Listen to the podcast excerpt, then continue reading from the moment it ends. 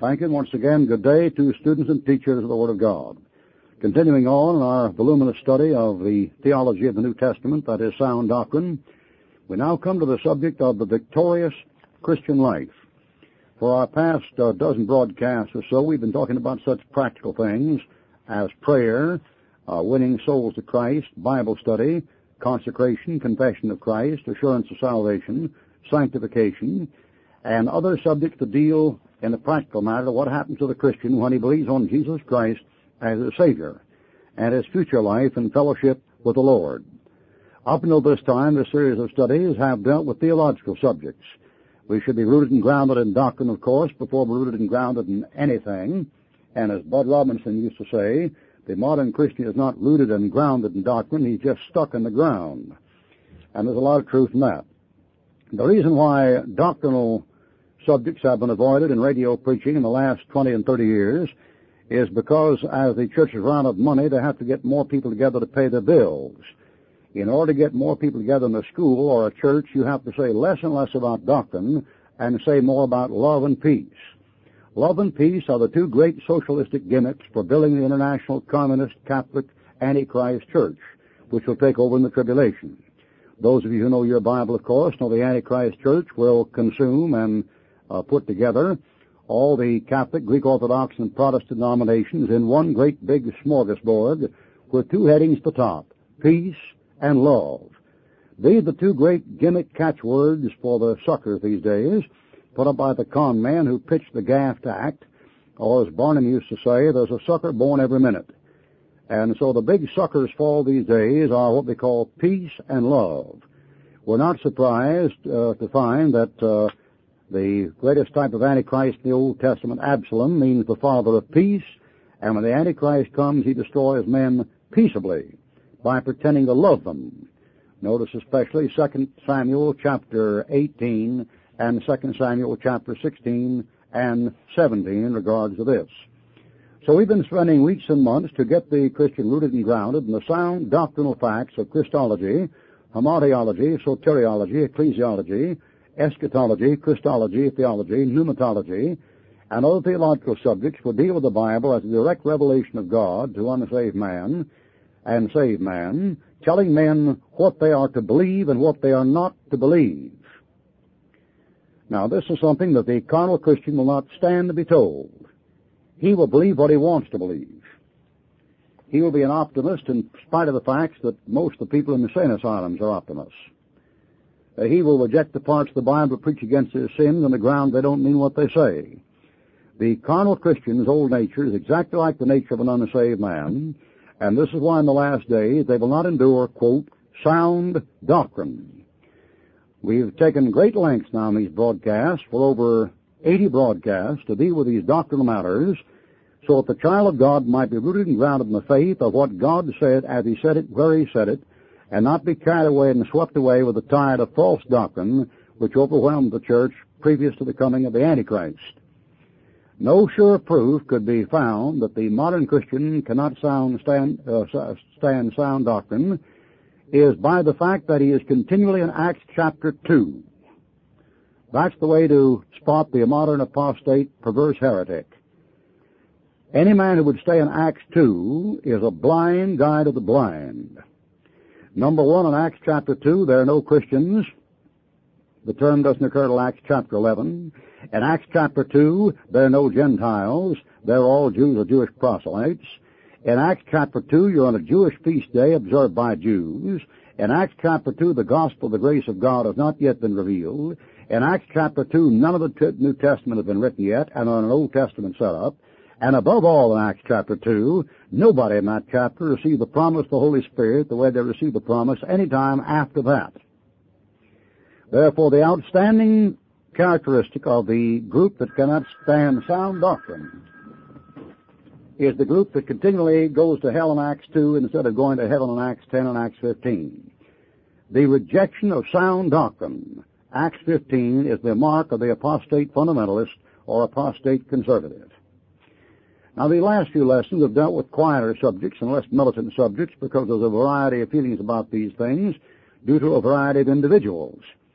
When we're discussing doctrinal matters, we're discussing absolute truth by the final authority laid down dogmatically by the author of truth without regard to what you think or who trained you. This naturally uh, causes a great deal of trouble among carnal smart who think their opinion is equal to the Word of God, or they think their teachers in their school are intelligent. So when we deal with dogmatic subjects of theology, where God said something as He said it, where He said it, to teach something of the soul, without regards to your personality, we encounter a great deal of difficulty from the backslidden carnal Christians of our day and age who talk so much about the gifts of the Spirit and the Holy Ghost. These demon-possessed Christians cannot stand sound doctrine.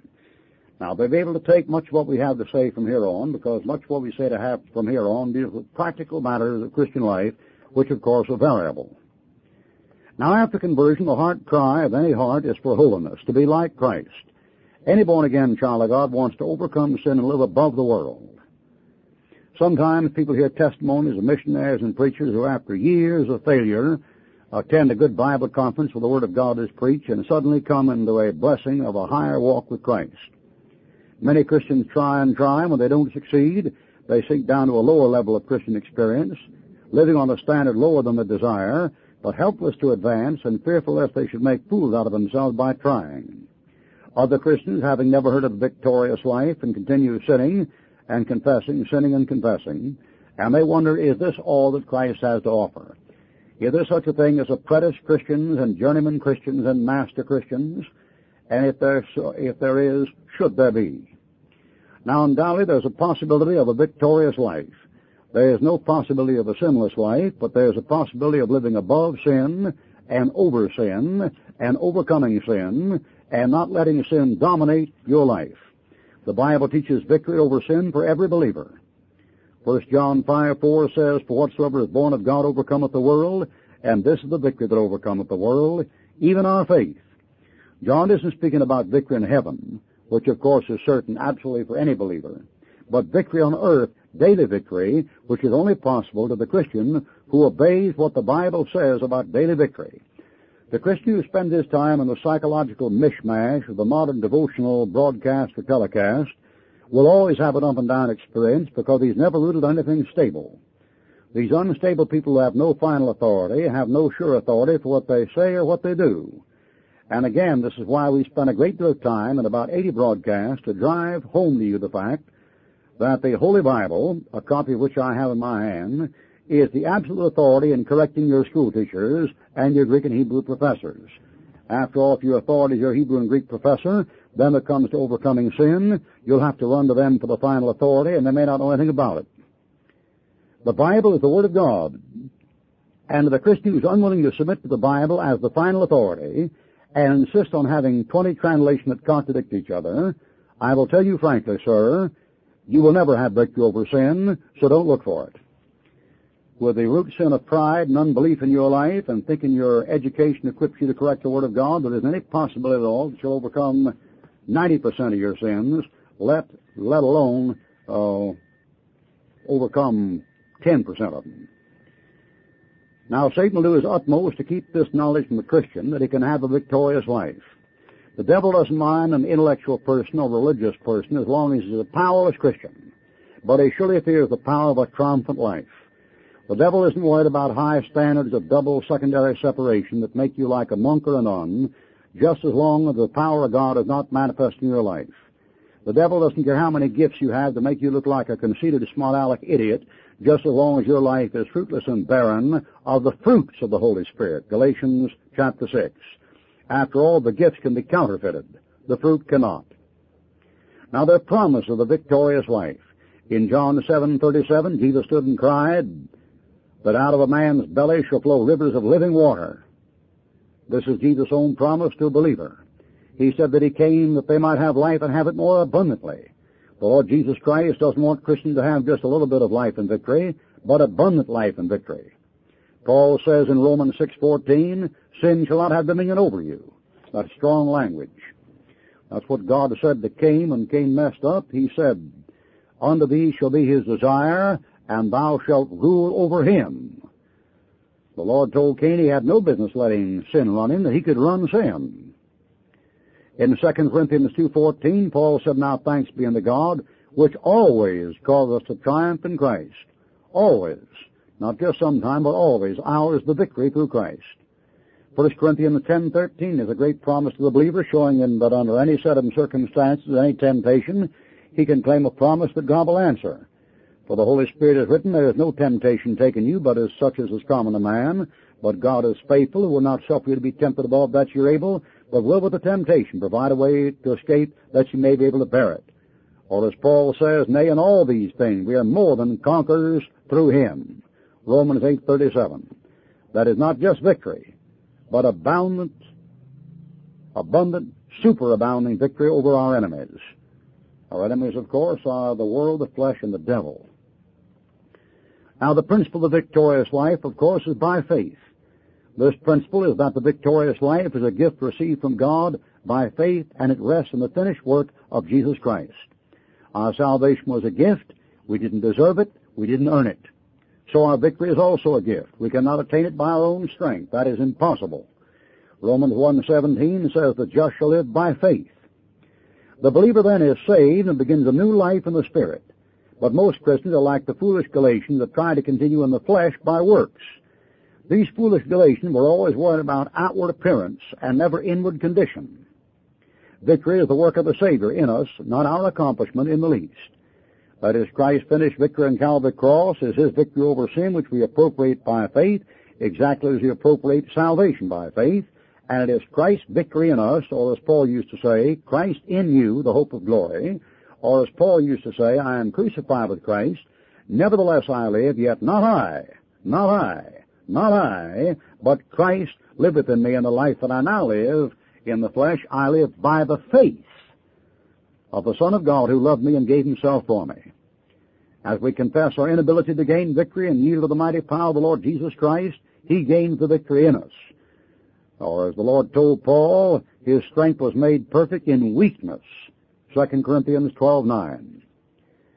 The drunkard is converted and immediately gets victory over liquor, but that is not the victorious life. The dopehead gets converted and immediately has victory over dope. That is not the victorious life. The reprobate gets saved and immediately begins to blabber in tongues. That isn't the victorious life. The victorious life is where respectable people get victory over pride, jealousy, envy, stubbornness, exaggeration, laziness, ambition, and egotism. Faith does nothing. Faith lets God do it all. Dr. C.G. Trumbull said one qualification that you must have of the victorious life is the broken pinion, the broken nature, weakness. God couldn't bless Jacob and give him a new name until he busted his hip, tore his muscle, his thigh muscle, and, and Jacob limped all the rest of his life. Paul couldn't know the power of Christ's resurrection until he knew the fellowship of the sufferings and was smitten in the flesh with a thorn in the flesh by Satan, which caused him to carry a medical doctor with him all his life and with all this gas about faith to be healed and having faith and all that nonsense, Paul remained sick till the day he died and had a registered physician with him in jail when he died, 2 Timothy chapter 4, whom he called the beloved physician in Colossians chapter 4. The secret of victory is the indwelling Jesus Christ.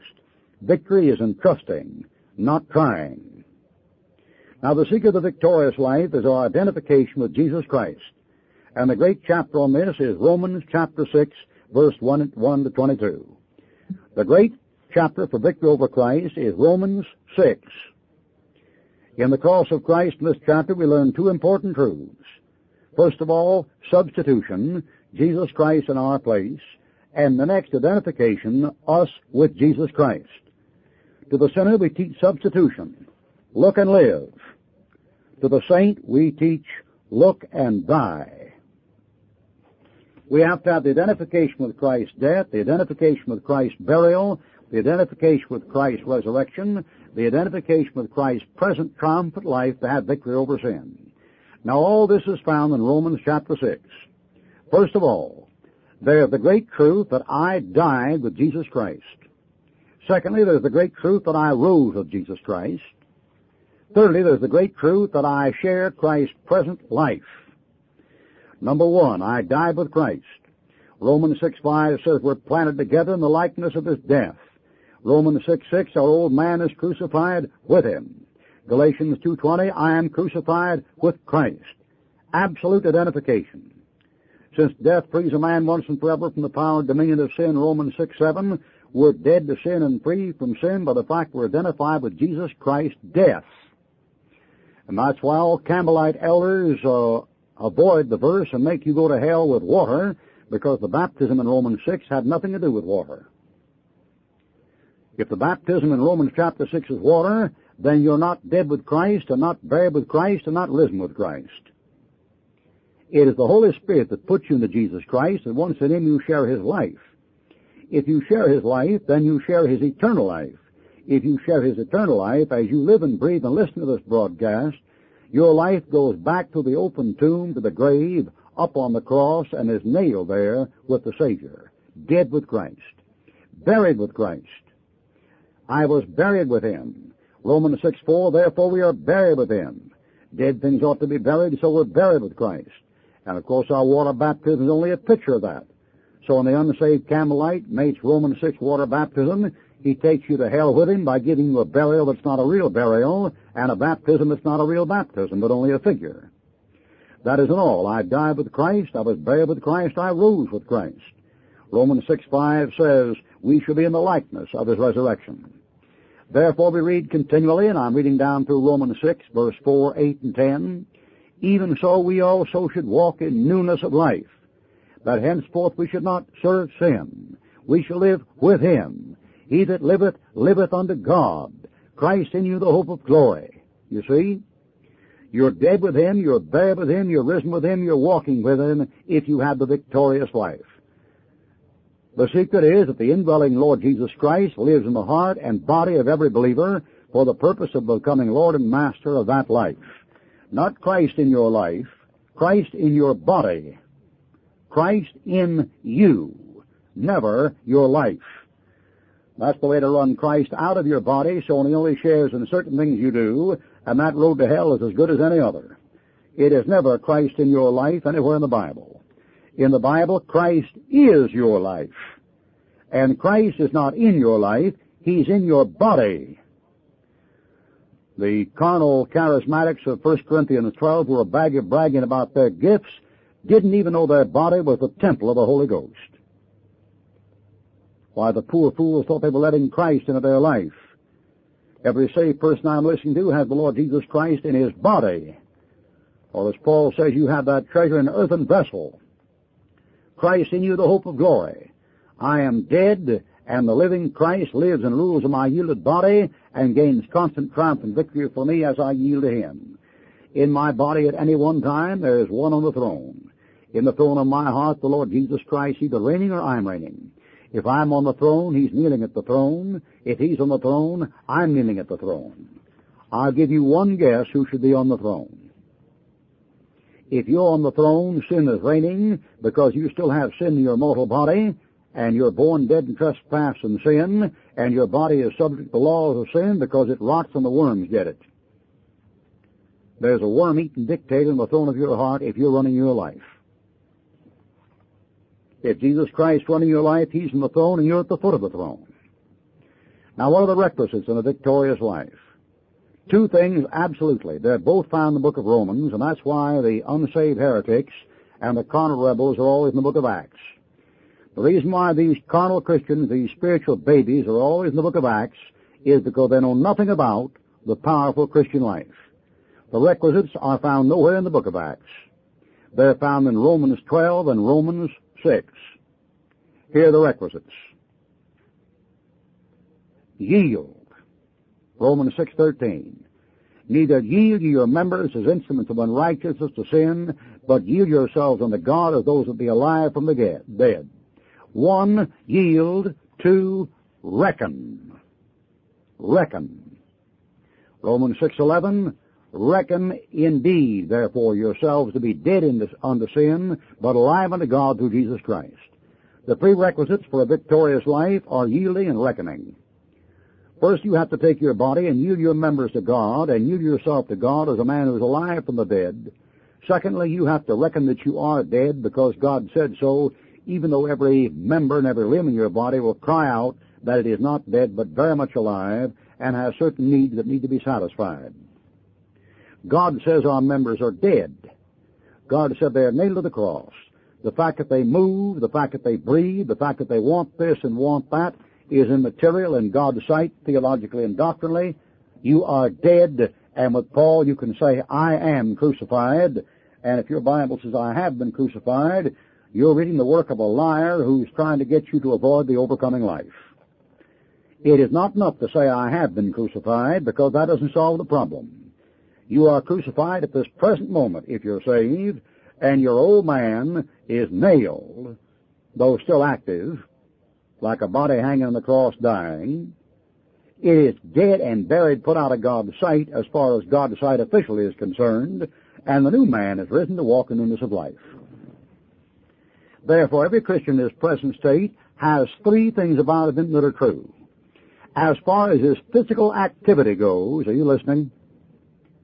You're not going to get this in any fundamental school in the country because when they began to correct the King James Bible, God drew the line on them.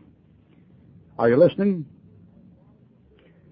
As far as the physical functions of the body are concerned, the movements of the physical body in the child of God, they are the work of a man who is slowly dying, nailed to a cross.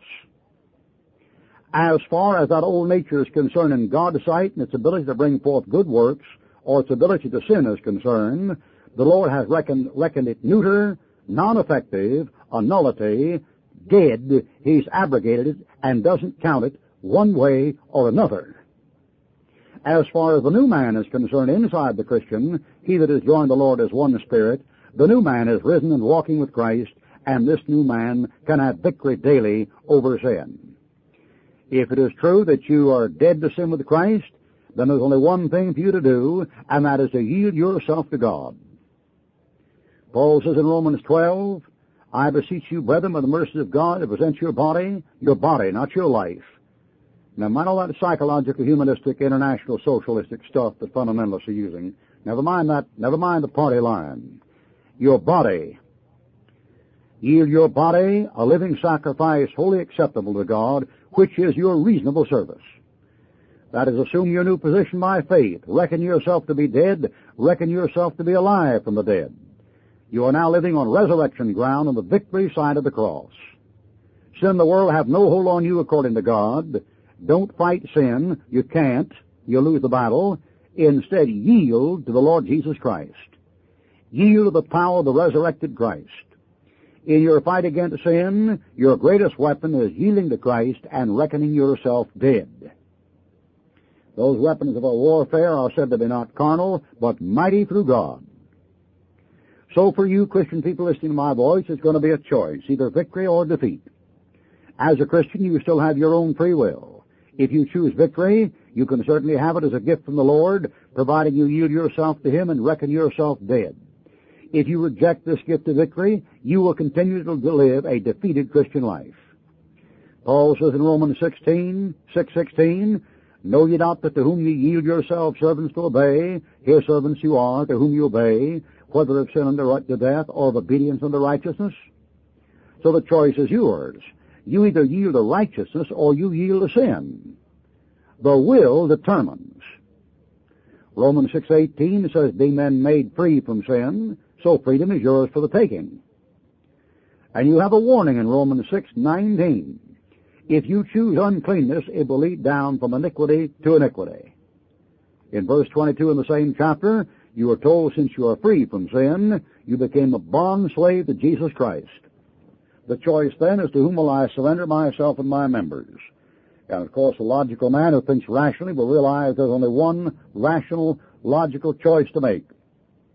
If you are a bond servant of Jesus Christ, bought with a price, 1 Corinthians, you are a bond slave knocked down the block, or as Paul says, you are not your own, you are bought with a price. Is there really any argument or debate in your mind about to whom you should yield? Did the world pay for your sins and buy back your soul? Did the flesh pay for your sins and buy back your soul? Did the devil pay for your sins and save you from hell? Did sin die for you that you might get to heaven? Did Jesus Christ then what is the choice to make? Obviously, the choice is found in Romans chapter 1, verse 1, uh, Romans chapter 12, verse 1 and 2. Obvious the choice is that I've been asked to do a reasonable thing, which is not in the least unreasonable. I am to take my body and present my body to God as a living, there's the new man, sacrifice. There's Calvary. As those that be alive from the dead, there's the burial. And this is my reasonable service so that I might prove what is that good and perfect and acceptable will of God. Now, the great catch in this, the thing that prevents 90% of the Christians from doing this, the thing that makes 90% of the Christians waste their time talking about the charisma and the Holy Ghost and peace and love and all this turtle love claptrap, is the fact that these Christians still want to be conformed to the world.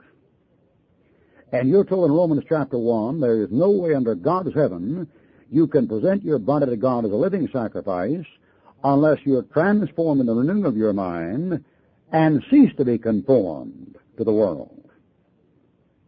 And this explains why 95% of the Christians at any age never find the will of their God for their life and bluff through with all these translations giving relative opinions because they don't know what they're talking about, having never found the will of God to start with. They're simply in money-making rackets like any unsaved man. And the constituents are in feeling and emotional experiences like any unsaved person on the Johnny Carson show. In short, they are pious talking hypocrites because they are not transformed by the renewing of their mind. They are conformed to this world.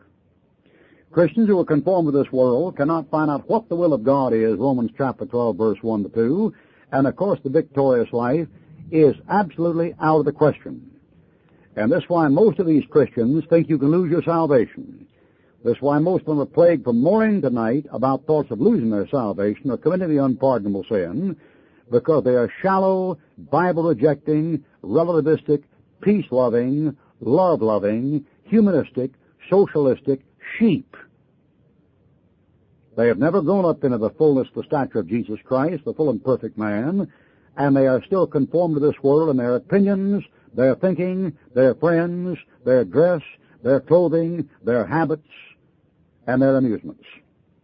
May God help you to cut loose from this bunch, drop off fellowship with from them, become separated, and we'll talk about that more in the next lesson, and know what it's like to walk day by day on the mountain plateau with the Lord Jesus Christ. Or the old song says, living on a mountain in Beulah land. Since confirmation the work to the world system is one of the greatest hindrances to the victorious life, we shall devote our next broadcast, the entire 28 minutes of our next broadcast, to studying the great subject of separation for the child of God.